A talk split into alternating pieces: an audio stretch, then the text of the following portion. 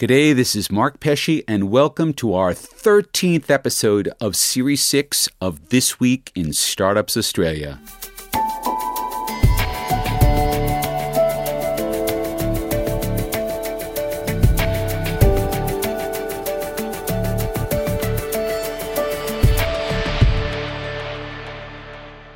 Our theme for Series 6 taking the Australian ecosystem from good to great, continues with a deep dive into deep tech.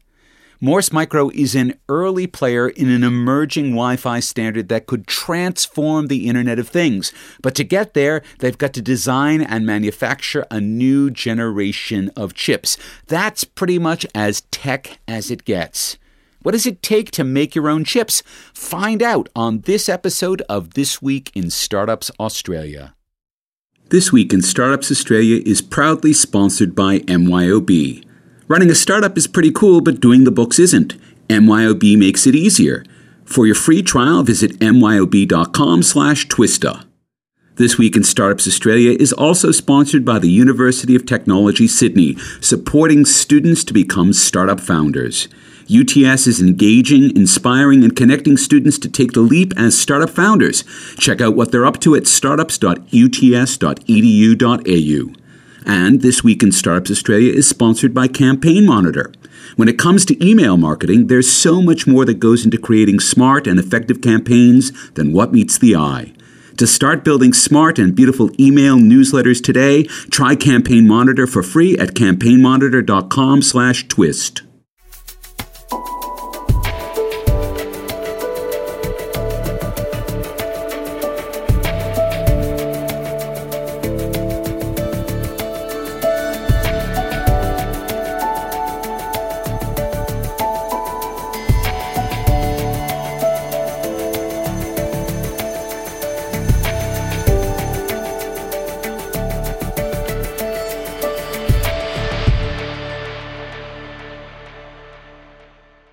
There's a wonderful chart that gets posted occasionally to the internet that shows Maslow's hierarchy of needs.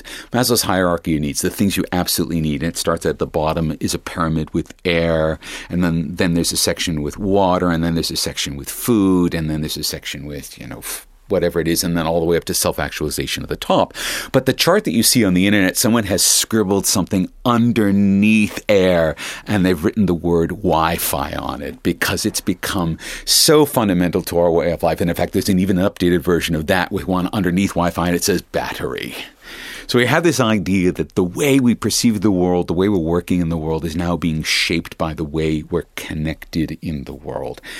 And our next guest is working to transform that connection. Andrew Terry is the co-founder and co-CEO of Morse Micro. Now we've heard a little bit about Morse Micro from Mike Nichols because he's part of Main Sequence, which is one of the VC firms that has funded Morse Micro. But Morse Micro is going to be transforming the way that we wirelessly connect to our devices. So Andrew, welcome to this week in Startups Australia. Thank you, Mark. It's a pleasure so, to be here. Tell us in essence, what is the innovation at the heart of Morse Micro? So, as you as you said, um, Wi-Fi has transformed the way people connect to um, devices. So far, that's mainly been uh, the way uh, the internet gets onto devices that people use. For example, uh, your uh, laptop or your phone. Mm. Um, the, the way the future is going, there'll be many, many more devices connected to the internet, and this is known as the, the Internet of Things. Right. So, uh, what we're doing at Morse is we're making a new type of Wi Fi that's specifically designed to connect those Internet of Things devices to the internet. So, and, and how is that different than the than this, the standard Wi-Fi's that we would find in my computer or in my phone? So, the standard Wi-Fi uh, today very high bandwidth. It transfers information very, very fast, right. gigabits per second. Um, the consequence of that is it uses uses a lot of power. So that that's why your phone lasts one day, two days if you're lucky. It's got a large, expensive lithium-ion battery right. that you need to recharge on a on a daily basis. For the Internet of Things devices, we need to get that power consumption right down so that we can run for, for many years mm. of small, cheap coin cell batteries. And so that's the that's really the core of what we're doing at Morse Micro. We're making a Wi-Fi that's that's very very low power to enable the Internet of Things. So when we're talking about those sorts of things, they could very well be, for example, sensors that are in the field at a farm, right, or agricultural sensors that are put on sheep or cattle. And these are the kinds of things where you can't go in and change the battery, or at least you don't want to have to go in and change the battery very often because then the maintenance cost outweighs the value of the data that you're getting from these sensors. Yeah, that, that's right. Really, power consumption has a huge impact on the cost of uh, an IoT deployment. Um, right from the start in the, the bill of materials. So if you've got a large battery, it's more expensive, and you've got a bigger enclosure, which is more expensive, right through to the maintenance cost over the lifetime of a deployment. Um, it, it's so expensive to go around every few months or even every year to replace batteries. So really, you want uh, the batteries to be lasting many, many years. Okay. So when you're talking about this as Wi-Fi, is this the does it fall into the same Wi-Fi standards we think of, you know, Type B? So it's 802.11 A, B, G, N, AC. I think I've got most of the Wi-Fi standards out there now. I can't remember, but I think that's is this in that family? Is it a different version of this same standard? Yes, yes, it is. So Wi-Fi is based on a technical standard, which is 802.11. Right. And then there are the various incarnations of that, A, B, G. Um, AC was the last uh, last released one. Um, there's going to be a new, faster one called AX. Um, they're running. They're running. Yeah. Out, it's like I, the iPhones. They're running out of things to put after them that, to call it. Here's the new shiny Wi-Fi. Right. That's right. And that that uh, that series of standards has been about going faster and faster, right? Um, so that you can download stuff to your phone faster. Um, now, the standard we're working on is called 802.11 AH, so it's still part of 802.11. It comes with all the the sort of great benefits of that that standard. So it's secure, it's spectrally efficient, it's it's well proven but it's been redesigned specifically for the IoT. So instead of being focused on very uh, fast data transfer, it's got more of a focus on uh, further reach, lower power, and higher capacity. So, what are we talking about when we say further reach? Because an average sort of AC signal will go, what, maybe 100 meters if there aren't a lot of walls in the way? Yeah, yeah, that, that's right. Um, so, the conventional Wi Fi AC goes around about 100 meters. Um, our range will be 10 times that. Okay. So we reach out to, to a kilometer. To a kilometer. Okay. And, and penetrate through objects better. So building materials, bricks, walls. Um, AH is on a lower frequency, um, lower RF frequency, so it goes through objects. Right um, better. So is this then using some of the bands that have been freed up because television, uh, analog television broadcasting bands have been released? N- no, no. There's there's actually a separate effort to, to do with that, um, but our, our Wi-Fi is in the um, sub one gigahertz ISM band. So ISM band's industrial, scientific, and medical, right. and there's a band at sub one gigahertz where we're working. There's a band at 2.4 gig and right. 5 gig where conventional Wi-Fi works. Right, exactly. And Bluetooth sits, I think, in the 2.4 That's right. band as yeah. well. Okay, so you're sitting below all of these, and of course, the lower the frequency, the more penetration it has through objects. That's right, more penetration and and greater range. Okay, all right. So that's the basics of what you're doing. Is what you're doing unique? Are you the only folks working on this right now? So um, there's a few other startups working in this area. Mm-hmm. Um, there are no, there are no, none of the big. So Qualcomm hasn't suddenly decided, oh my gosh, we have to do this, or Intel hasn't decided that they that they need to do this as as part of their corporate strategy. That that's right. Um, th- those guys are keeping an eye on it, yeah. um, but they're not actively working well, on. Presumably, solutions. what they'll do is they'll purchase you or someone else when you get big enough, because that's how they operate with this, right? They tend to buy in the technologies before they get overwhelmed by them. Yeah, that, that's absolutely right, and and I've seen this firsthand. I used to work at Broadcom um, on the chips for the iPhones, yeah. um, and th- those companies are very, very good at producing. Um, pr- producing these very fast, complicated Wi-Fi chips, yeah. Um, but they're not so uh, well set up for going after new um, new markets and, and brand new designs. Okay, so uh, listening to a conversation you were having here at the studio before we came in to the studio to record this, it sounds like you're now well on the way to, to designing the chips that will be able to provide this bandwidth technology. Yeah, yeah, that's right. So um, we've been going for about two years. Um, we've produced a number of test chips uh, to validate the, the core circuitry, mm-hmm. um, and now towards the end of this year, we're going to release a or, or send to production a, a chip that's like a fully formed product um, to sample to, to customers so that people can start actually using this technology. All right. So that process of actually getting to silicon is slow and expensive, at least in terms of how most software companies would tend to think of their own uh, life cycle. It's taken you say two years, and it's going to be about two years until you go from, I guess, forming the company to the chip. So let's step back two years ago. How did the founders come together? What was the story of the formation of Morse Micro? Were you folks already working together on another project? How did that happen? Did it come out of the CSIRO or? Yeah, so um, my co-founder Michael De Nil and I were working at Broadcom in Sydney. Um, so we are working on the Wi-Fi chips for uh, for the iPhone, mm-hmm. and we saw that um, there's this opportunity for the, the Internet of Things mm-hmm. and the new Wi-Fi standard. Mm-hmm. Um, and we also saw that the Broadcom wasn't interested in pursuing it because right. uh, they're making too much money on the chips for the innovator's the dilemma. Yeah, right. exactly. Yes. Right. Um, and so we saw this opportunity and we thought, oh, we'll we'll have a go. We'll take this on. And right. so as Michael and I founded the company, we were quickly joined um, by another ex uh, Broadcom colleague.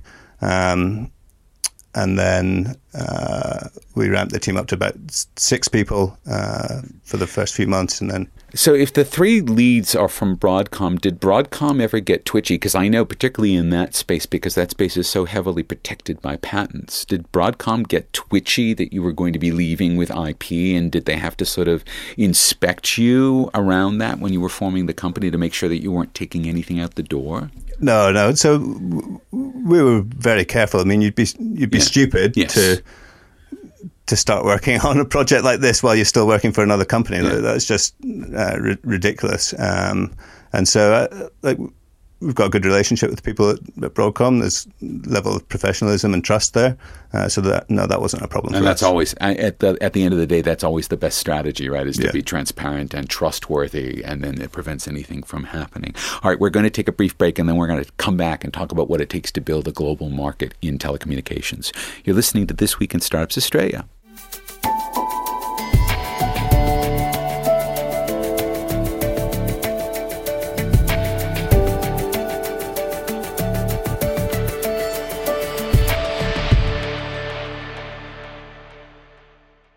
MYOB saves businesses time, helps improve cash flow, gets invoices paid faster, gives real time visibility of profit and loss, and makes payroll easy. With MYOB, you can create, send, and track customized invoices. This is awesome because Australian businesses can wait on average 43 days to get paid. With MYOB, your clients can pay you directly from your invoices. People who use the MYOB online invoicing solution get paid four times faster. MYOB software will let you know when you've been paid, then update the accounts. You don't have to lift a finger. MYOB's online solutions make pay runs quick and easy, ensuring all of your tax and super payments are compliant with the Australian Tax Office. You can save half a day every month on processing employee pay. MYOB's mobile app means you can create a quote on the job, send invoices straight from the app, and even get paid on the same day you invoice.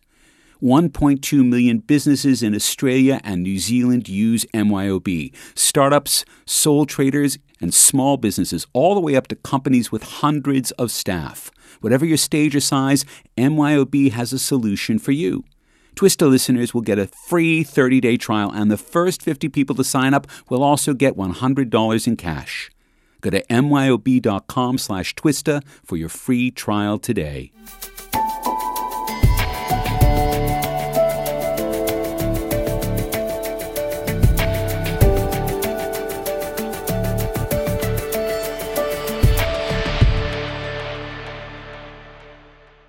And we're back talking to Andrew Terry, the co CEO and co founder of Morse Micro.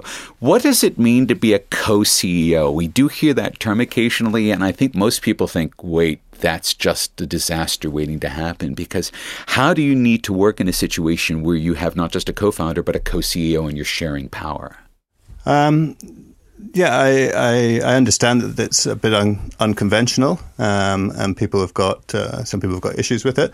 But for Michael and I, this works really well. Um, we're in constant communication with each other. We're very much synced up on on the direction of the company, um, and so it it's got some advantages. Uh, for example, um, we've been able to scale the company to twenty people without having to um, add another layer of of management, right. um, and we've got we've got each other's backs, so we can get on with the technical work that we're both very good at, um, and we've got we've got backup for for each other. If one of us was to become um, CEO, then that would mean that person would no longer have any time for, for technical work, and that right. would be uh, a major disadvantage to the, the company. Right, which is while you're while you're a small company, is you know that technical expertise is actually probably worth more to the company than simply being a good CEO. Not that that's not very important, but I think probably at this early stage, you're absolutely right around that.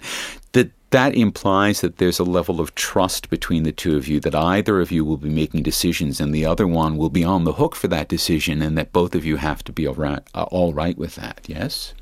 Yeah, yeah, and that that works well for us. Okay, look at. That it's it's it's to your credit that it absolutely works well for you.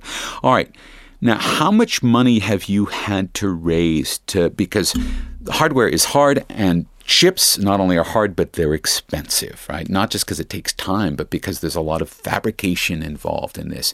So, how much money have you had to raise along the way to get to where you are? So to date, we've raised around uh, five million. Okay. Um, now, uh, traditionally, chips are thought of as, as very expensive, um, and there are you know the, the costs of going to mass production are are high. Um, but there are a few things that have allowed us to reduce uh, reduce the cost of that. We can get get on prototype runs right. where we kind of share the tooling costs with other companies yeah. um, for for a very reasonable price. Mm-hmm. Um, Basically, slipping a few chips in while someone else is making some. Yeah, yeah, yeah. Um, we've uh, we make heavy use of uh, cloud computing, um, so we, we, use a lot of compute power in, in simulations. Right. A semiconductor company 10 years ago would have had to have had their own their own servers and someone to manage that. Yeah. For us, it, it's very easy. We just spin up the, the compute uh, power when we need it. Right.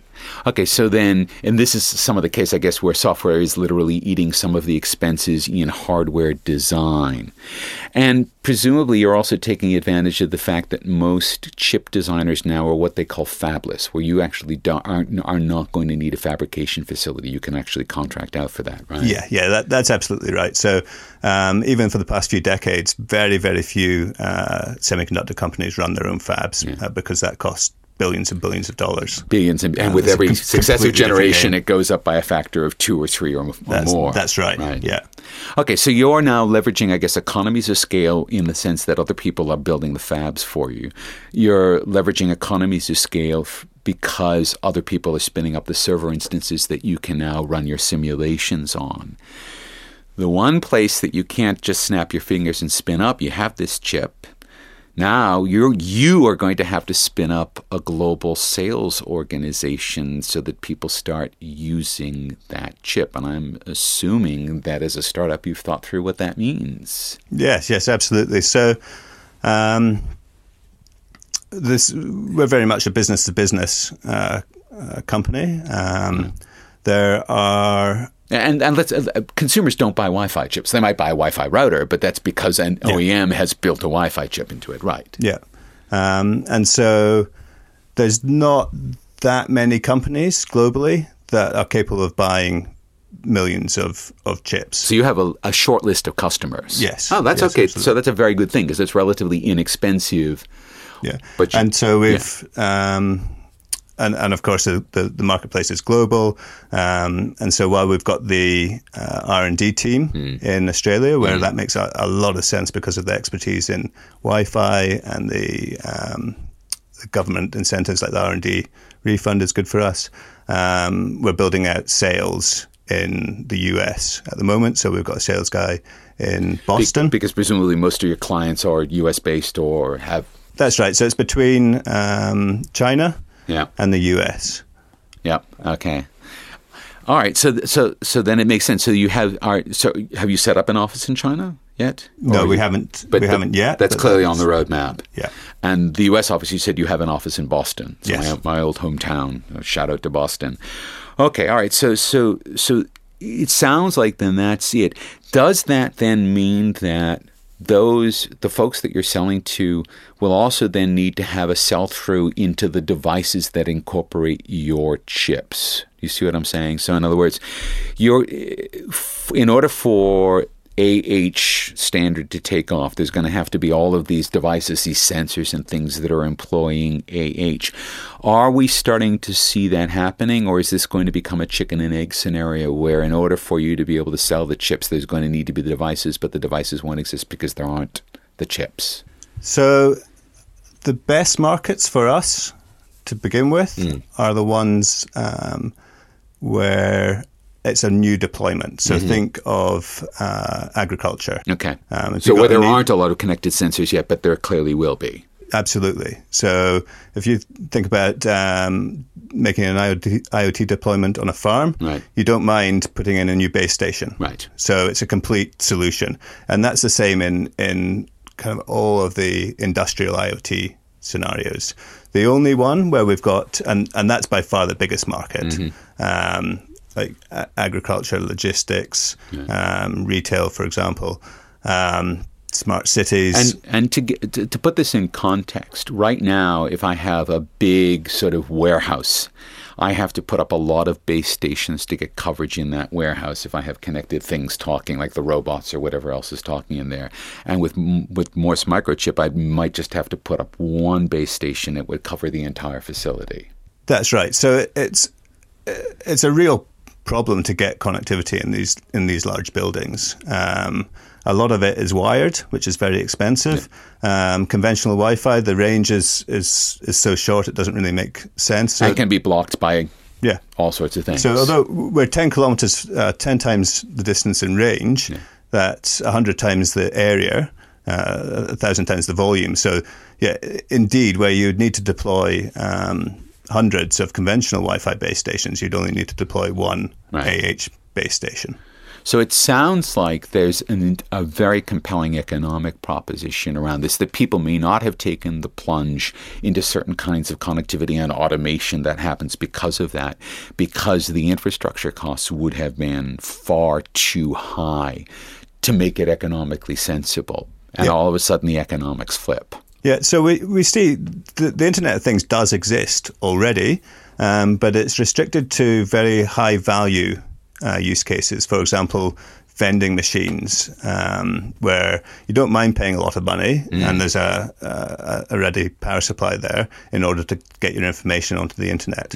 Um, but there's a lot of other use cases, um, a lot of other value to be had by deploying uh, deploying things that maybe don't have such a high uh, value per unit, and that's where our technology is really going to to help.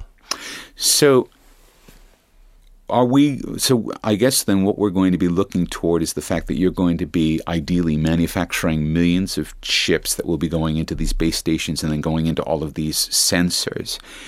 When we're talking about one of these sensors, if we're talking about something that's an agricultural sensor, you're talking about the fact that the battery would need to be replaced how often on something like this in an average use case? You've probably you've done this math clearly. Yeah. Yeah.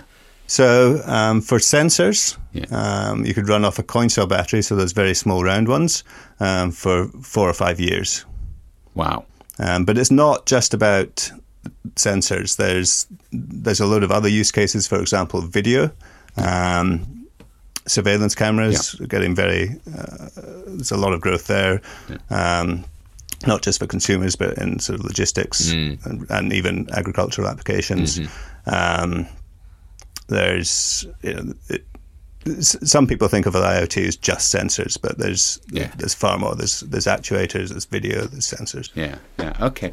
All right. So then this could easily be one of the enabling technologies that allows IoT to be more, I guess, coherent and widespread. Like, in fact, that the Internet of Things can't really exist without an internet connection. Yeah. And that's always been the part that we can kind of do, and we can certainly do with certain kinds of our devices really well, and we can do wired really well. But when it comes to wireless, what we've needed is now this new 802.11.AH standard in order to see a global, I guess, exponential growth in the number of applications. Is that what we're seeing?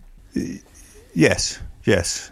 All right. So if if Morse Micro is part of that exponential growth, let's go out five years from now. We've been on the air for five years, and I may come back to you in five years and say, okay, it's time to do the follow up interview. What does the market growth look like for you and for the AH sector? Do, you must have done some market projections for how big total AH, this this new Wi-Fi standard is going to be in five years' time. How big do you expect it's going to be?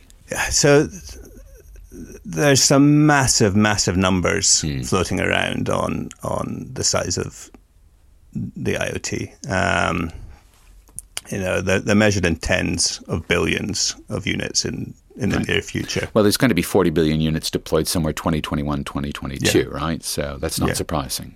Yeah. And so um, some of those units will will need like super high range and um, mobility. Mm. Um, and so the cellular IoT standards will, will take care of that. Um, but for everything else, um, AH is, is, is the solution. So, so you're talking reasonably, you could expect that there will be billions of units a year yeah. in five years' time shipping with the AH standard. Yeah. And how much of that market does Morse Micro intend to own? All of it. Andrew Terry, thank you very much for joining us on This Week in Startups Australia. Thank you.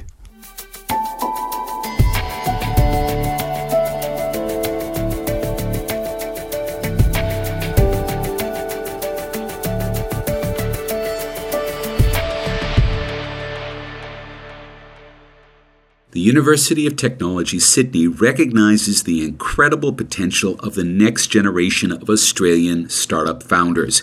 UTS believes entrepreneurship is about doing, inspiring students to take that first step on their founder journey, then encouraging them to keep going.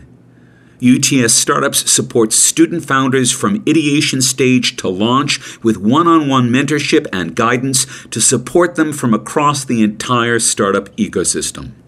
This new UTS startup model focuses on connecting each founder with what they need when they need it, as well as forging connections between members of the UTS startups community. Go see their vibrant collaboration space on Harris Street in Ultimo or visit startups.uts.edu.au to find out more.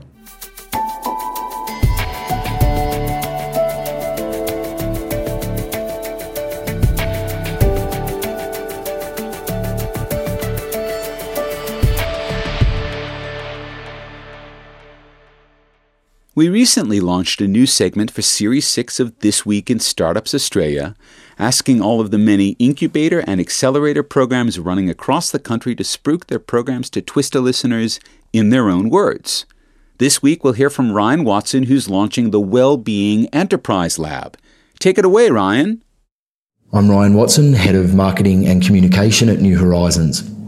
New Horizons has been around for a little over 50 years um, it started back in 67 when we partnered with BP in a world first social enterprise uh, that provided employment opportunities for people with psychiatric disabilities um, to work at a service station in Sydney. Since then, we've grown to become one of Australia's most diverse social enterprises with services spanning aged care, disability, Indigenous, uh, homelessness, justice, mental health, and youth. Um, and each year we support thousands of vulnerable and disadvantaged people to enhance their well-being. Today we deliver probably over one and a half million hours of support a year, with services typically involving advice, planning, and coordination, uh, activities that promote social inclusion and participation. Um, we provide assistance for people in and around their home, um, and vital clinical and specialist services. We've always had a really strong focus on using our unique skills and experience to solve social issues. Uh, we reinvest up to a million dollars a year of our own funds into innovative initiatives that either address a service gap or an unmet need in the community uh, or provide care that is otherwise unfunded. This year, the idea of creating the Wellbeing Enterprise Lab uh, was born, um, and the goal really is to create a social impact incubator and accelerator that you know provides a centre of gravity for innovation uh, in the health and well-being sector. Entrepreneurs that join the Wellbeing Enterprise Lab can expect to be part of a community of like minded social impact startups um, and work collaboratively to define you know, what the problem is that they're solving, the solution that they offer, uh, and the value that they create for their stakeholders. They'll, you know, certainly be focusing on developing the strategies to grow and scale their business, but they'll also be embedding a mindset within their organisation and their people that will enable them to constantly iterate and improve on their service offering. We're launching on the 22nd of October at SparkFest in Sydney, and we'll be inviting submissions for the first round of intake then, with the program officially kicking off early in the new year. Any for purpose startup or scale up with a product or service that solves a social issue is welcome to apply, whether they're for profit, non for profit, or otherwise. For more information, people can visit thewellbeingenterpriselab.org.au.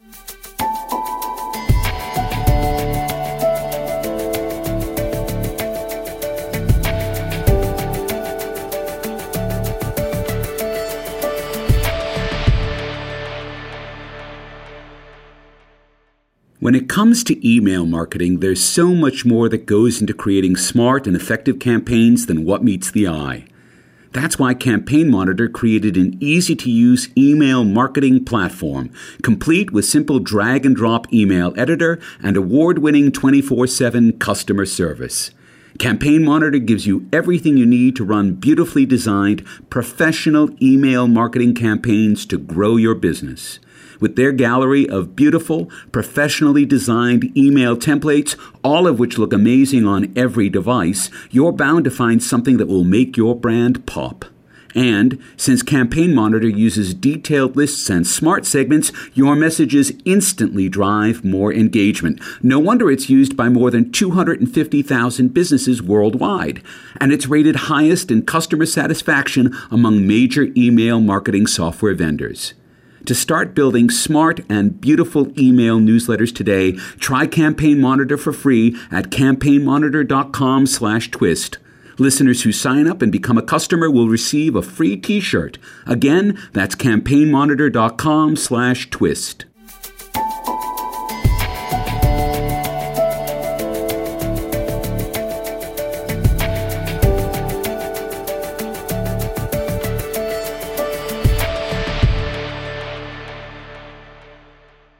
One of the words we hear used a lot in startup land is moonshot. A plan that is so bold, that is so audacious, and so possibly destined to fail that it takes a certain kind of entrepreneur and a certain frame of mind to embrace that risk. And listening to the market for Morse Micro, listening to their plans and how they have methodically attacked the problems that have faced them as they want to enter this global market, you get the sense that although the opportunity itself is a moonshot, what they're really doing is they're taking advantage of an opening of a market that the established competitors don't have the time or the inclination to seize. That this is the classic innovator's dilemma. When you're making matzah, doing what you do well, you try not to rock the boat. Now, if Morse Micro is successful, they will immediately be snapped up, whether it's from a Broadcom or a Qualcomm or an Intel or whoever it is who wants to establish some sort of supremacy in the new standard for the Internet of Things. And you can see that that has crossed their mind, that they understand the exit here isn't just a billion dollar business, which they could easily be in a few years, but a billion dollar purchase by a large company that wants to dominate the next generation of wireless networks. Big thanks to Twista sponsors MYOB, UTS, and Campaign Monitor. Their support makes our podcast possible. Thanks to Andrew Terry and Ryan Watson for joining us on this episode. We've recently rebuilt and relaunched our website at twistartupsaus.com. It's got everything. It's got all the shows, all the interviews, all the photos, all the links, and all the stories. So check it out at twistartupsaus.com. We'll be back in a week with more great stories from the heart of Australia's startup community. Until then, this is Mark Pesce, thanking you for listening to This Week in Startups Australia.